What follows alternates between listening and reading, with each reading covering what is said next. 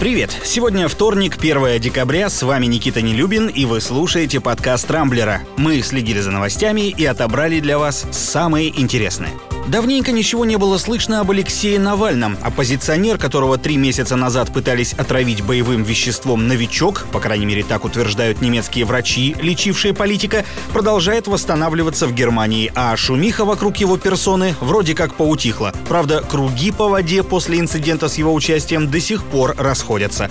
Накануне члены организации по запрещению химического оружия подписали заявление, в котором говорится, что Навальный пострадал именно от новичка. Среди подписантов подписантов весь Евросоюз, а также США, Австралия, Канада, Япония, Швейцария, Украина, Грузия и много кто еще. Отмечу, что в ОЗХО входят 193 страны, а заявление подписали только 56. По сути, это означает, что в историю с отравлением, по крайней мере пока что, верят чуть больше трети участников организации. Казалось бы, для тех, кто стоит за возможным нападением на Навального, все складывается более-менее хорошо. История, что называется, затухает, имя оппозиционера уже перестали каждый день упоминать вспоминать федеральные каналы, да и с ним самим вроде все, слава богу, обошлось. Однако вчера Россия зачем-то опять напомнила о Навальном. Наша делегация в ОЗХО заявила, что Германия и ее евроатлантические партнеры используют ситуацию вокруг оппозиционера для оказания санкционного давления на Россию. Казалось бы, ну что тут такого? Ведь еще недавно в Кремле заявляли, что к санкциям мы, дескать, привыкли, и нас ими уже особо не напугаешь. Так стоило ли лишний раз ворошить эту историю и снова упоминать того, кого нельзя называть. Кстати, сам Навальный пару дней назад выложил у себя в Инстаграме фотографию, на которой он кормит утку хлебом. Алексей написал, что его новый друг очень ловкий и умудряется хватать даже самые маленькие кусочки. «Пожалуй, назову его единороссом», – пошутил Навальный. Хотя какая же это шутка. Одним из самых обсуждаемых накануне событий стало самоубийство 38-летнего сотрудника ФСО Михаила Захарова. Он застрелился во время несения службы прямо на территории Кремля. Первыми об этом сообщили журналисты телеграм-канала «База». По их данным, Захаров служил в подразделении, отвечающем за личную охрану Владимира Путина. Однако источник ТАСС в правоохранительных органах эту информацию опроверг. По поводу причин, которые толкнули военнослужащего на такой шаг, версии тоже расходятся. По словам все того же источника, источника ТАСС Захаров покончил с собой якобы из-за семейных проблем. Он находился в процессе развода с женой. Другая версия – тяжелые условия работы и равнодушное отношение со стороны руководства ФСО. По словам коллег Захарова, в одну из последних смен тот вынужденно провел на работе больше 15 часов. С другой стороны, родственники погибшего уверяют, что он работал в Федеральной службе охраны уже 12 лет и никогда на условия не жаловался. Да и бывшая жена не верит в самоубийство и считает это несчастным случаем случае. Стоит отметить, что кому попало, попасть на службу в такое серьезное ведомство почти невозможно. Всех кандидатов тщательно проверяют и в первую очередь на психическую устойчивость. А в подразделении, отвечающем за охрану президента, внимание к личному составу еще более повышенное. С чьих голов полетят шапки после этой истории, с психологов ФСО или с кого-то из руководителей, пока непонятно. В Кремле на инцидент никак не отреагировали.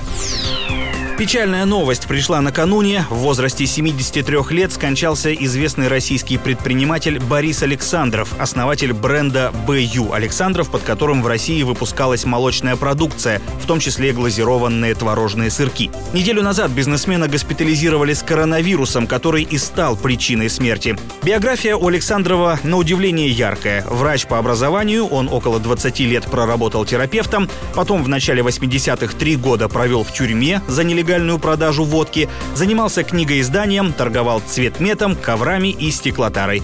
В 94-м Александров основал компанию «Рост Агроэкспорт», а спустя еще 12 лет создал бренд, который и принес ему большой успех. Самое печальное, что Александров не верил в коронавирус. В интервью, которое предприниматель давал в феврале этого года журналу Forbes, он заявил, что истерия вокруг пандемии нагоняется искусственно, чтобы заработать много денег на масках и вакцинах. По злой иронии судьбы, именно ковид и стал причиной смерти одного из самых известных российских бизнесменов. Те, кто знал его лично, рассказывают, что это был хороший и душевный мужик. И то, что имя Бориса Александрова вчера стало одним из самых упоминаемых в СМИ, как мне кажется, говорит о нем очень многое. И, конечно, с хорошей стороны.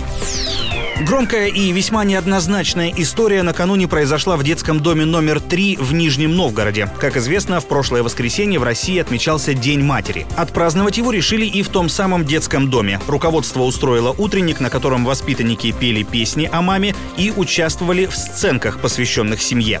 То есть о том, чего сами они, к сожалению, оказались лишены. Шумиху вокруг этого дела подняла глава Нижегородского благотворительного фонда «Жизнь без границ» Марина Ефимова. На своей странице ВКонтакте она обвинила администрацию учреждения в цинизме и насилии над детьми. Мол, у сирот и так надломлена система семейных ценностей, а упоминание родителей, с которыми у них разорвана связь, тем более публично, со сцены, наносит им еще большие душевные травмы. Ефимова заодно рассказала о других ужасах, которые там якобы творятся, и обратилась к детскому омбудсмену Анне Кузнецовой с просьбой проверить работу детдома. Как пишет «Медуза», власти Нижегородской области уже начали проверку после поста Ефимовой, а для всех местных детских домов спешно разрабатывают новое пособие по внеклассной работе. Однако у этой истории есть и обратная сторона. Некоторые воспитанники встали на защиту директора учреждения и теперь опасаются, что его закроют, а их самих развезут по другим детским домам. В общем, стоило ли действительно поднимать шум вокруг этой истории, лично мне сказать сложно.